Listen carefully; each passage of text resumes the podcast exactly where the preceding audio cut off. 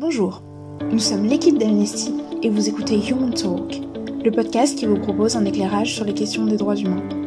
Dans ce podcast, nous allons tenter de prendre le pouls de l'état des luttes pour les droits de l'homme à toutes les échelles.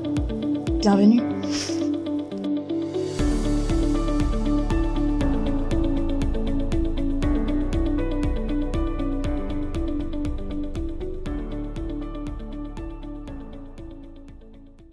Bonjour, je m'appelle Baptiste, je suis ravi de vous retrouver aujourd'hui pour le premier épisode de Human Talk. Nous recevons aujourd'hui Victoria et Lina. Nous parlerons d'abord avec Lina de la limitation de la liberté d'expression en Russie, puis ensuite avec Victoria de la persécution des Ouïghours en Chine. Régulièrement, le gouvernement russe fait parler de lui négativement lorsqu'il est question de défendre les droits humains. Le dernier événement marquant remonte au 28 décembre 2021, quand la Cour suprême décide d'interdire l'ONG Mémorial sur son territoire.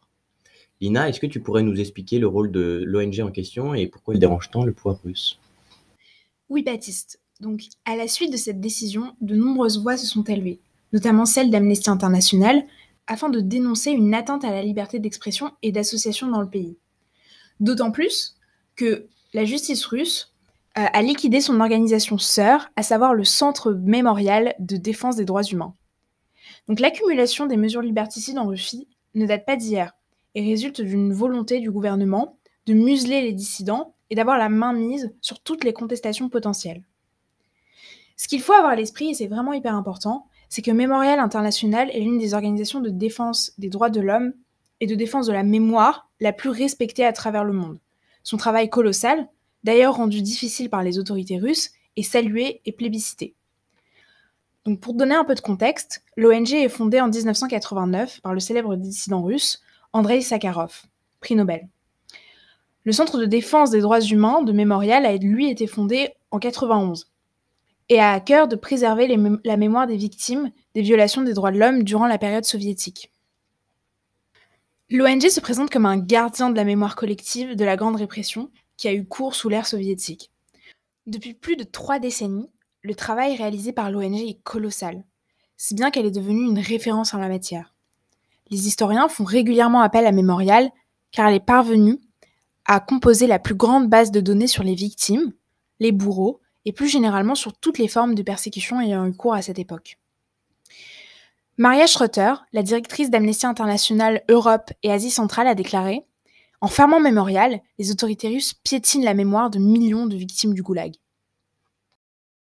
Donc je comprends, le, pouvoir russe veut vraiment museler euh, cette, euh, ONG, mais concrètement, qu'est-ce qui est reproché à Memorial? Alors concrètement, ce que reproche le gouvernement russe à l'ONG, c'est de ne pas avoir estampillé toutes ses publications de la mention agent de l'étranger.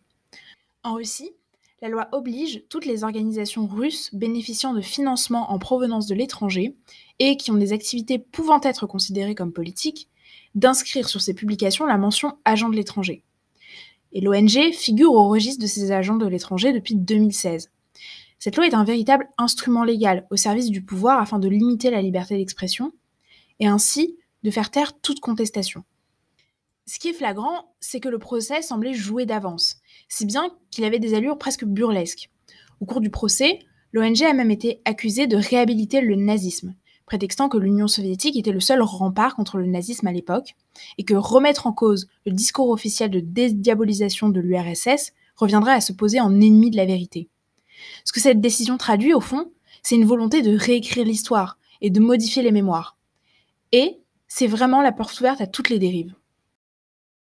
Et j'aimerais conclure en citant Maria Esmont, donc avocate de Mémorial, qui rétorque à ce réquisitoire du procureur Monsieur le procureur, les 500 000 personnes que votre bureau a réhabilitées, quel État les a assassinées Qui les a tuées Y a-t-il eu la grande terreur dans notre pays?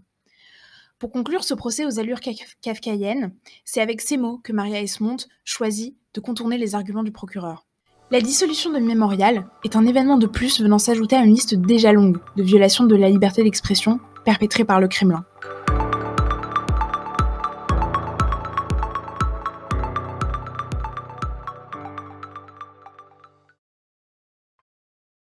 Depuis plusieurs années, les ONG alertent sur l'internement dans des camps de nombreux Ouïghours dans le nord-ouest de la Chine.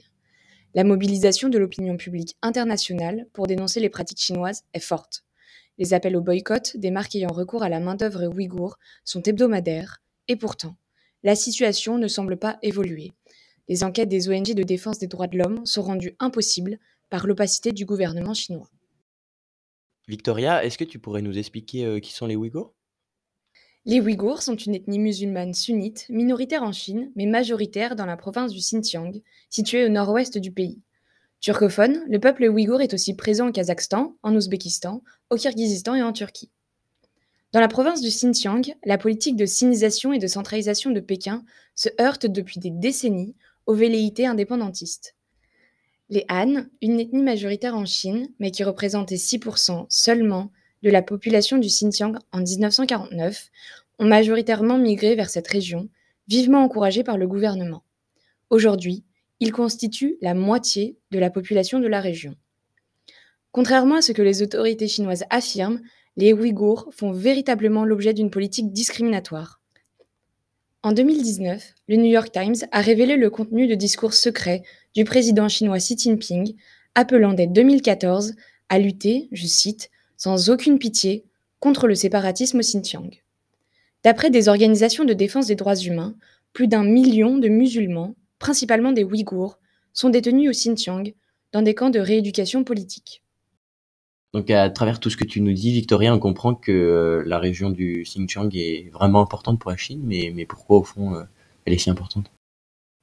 Merci Baptiste pour ta question. Euh, c'est vrai que c'est un point important pour comprendre la situation en Chine.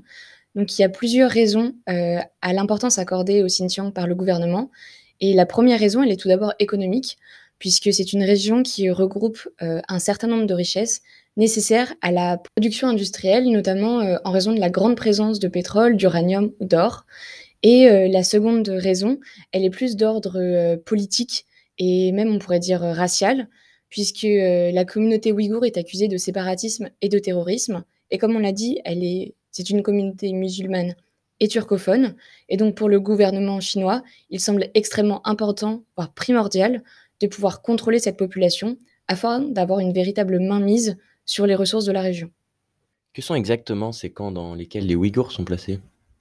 Amnesty International en donne une définition très simple dans son rapport publié en octobre 2018. Les camps d'internement sont avant tout des lieux de sanctions et de torture, pas d'apprentissage. Des informations persistantes font état de coups, de privation de nourriture et de détention à l'isolement. Des chercheurs ont récemment établi la carte de 500 camps, dont 182 camps de concentration suspectés. Les directives chinoises décrivent avec précision comment les gardiens doivent gérer la vie quotidienne des détenus. Les auteurs expliquent que les portes des dortoirs, des couloirs et des étages doivent être fermées à double tour immédiatement après avoir été ouvertes et refermées. Un document spécifie que les internés doivent être constamment sous surveillance, y compris lorsqu'ils se rendent aux toilettes, afin de prévenir tout risque d'évasion. Une vidéosurveillance complète doit être établie dans les dortoirs et les salles de classe, sans angle mort, de façon à ce que les gardiens puissent exercer leur surveillance en temps réel, enregistrer les choses dans le détail et rapporter immédiatement tout événement suspect. Les arrestations sont massives et parfaitement arbitraires. Les Ouïghours sont détenus pour une durée indéterminée, le plus souvent sans procès et sans même savoir ce qui leur est reproché. Mais alors, euh, qu'en dit l'opinion internationale? Les gouvernements condamnent, par recours diplomatique, les pratiques chinoises concernant les Ouïghours et joignent à la parole des mesures mineures le gouvernement américain a annoncé des restrictions dans l'octroi de visas américains à des responsables du gouvernement et du Parti communiste chinois, accusés d'être responsables ou complices de cette campagne de répression. Mais la communauté internationale n'a que peu de leviers et ne souhaite pas entrer en opposition directe avec la Chine sur la question des Ouïghours. Les campagnes de sensibilisation et le travail d'investigation des ONG et des journalistes à travers le monde sont précieux pour avoir une idée plus précise de ce qui se passe dans ces camps mais les victimes craignent de témoigner par peur des répressions. Par conséquent, il est extrêmement difficile de trouver des informations fiables. Des millions d'humains persécutés en raison de leur religion, de leurs langues et des richesses que procurent leurs terres, et une communauté internationale quasi muette sur cette question. Voici l'état de la situation. Lina, Victoria, je vous remercie pour, euh, toutes ces informations. Vous nous avez offert une belle prestation pour ce premier épisode de Human Talk. Je vous invite à nous rejoindre sur les réseaux, la page euh, Instagram euh, assez fournie d'Amnesty Neoma. Vous pouvez aussi nous retrouver en Hall B, euh, où vous pourrez signer des pétitions régulièrement. Et je vous souhaite une belle journée et à bientôt. Merci.